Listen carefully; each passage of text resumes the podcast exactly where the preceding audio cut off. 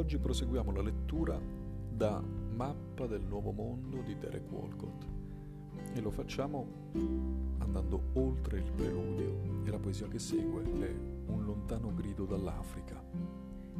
Un vento scompiglia la fulva pelliccia dell'Africa. Kikuyu, veloci come mosche, si saziano ai fiumi di sangue del velde. Cadaveri giacciono sparsi in un paradiso Solo il verme colonnello del carcame grida Non sprecate compassione su questi morti separati.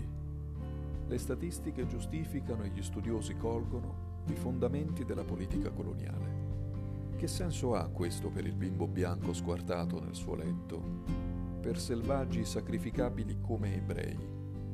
Trebbiati da battitori, i lunghi giunchi erompono in una bianca polvere di ibis le cui grida hanno vorticato fin dall'alba della civiltà, dal fiume riarso o dalla pianura brulicante di animali.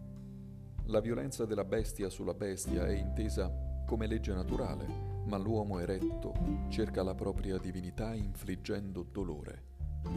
Deliranti come queste bestie turbate, le sue guerre danzano al suolo della tesa carcassa di un tamburo, mentre egli chiama coraggio persino quel nativo terrore della bianca pace contratta dai morti.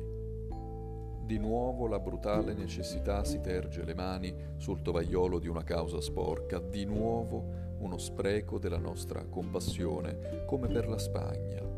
Il gorilla lotta con il superuomo. Io che sono avvelenato dal sangue di entrambi, dove mi volgerò diviso fin dentro le vene? Io che ho maledetto l'ufficiale ubriaco del governo britannico, come sceglierò tra quest'Africa e la lingua inglese che amo? Tradirle entrambe o restituire ciò che danno? Come guardare a un simile massacro e rimanere freddi? Come voltare le spalle all'Africa e vivere?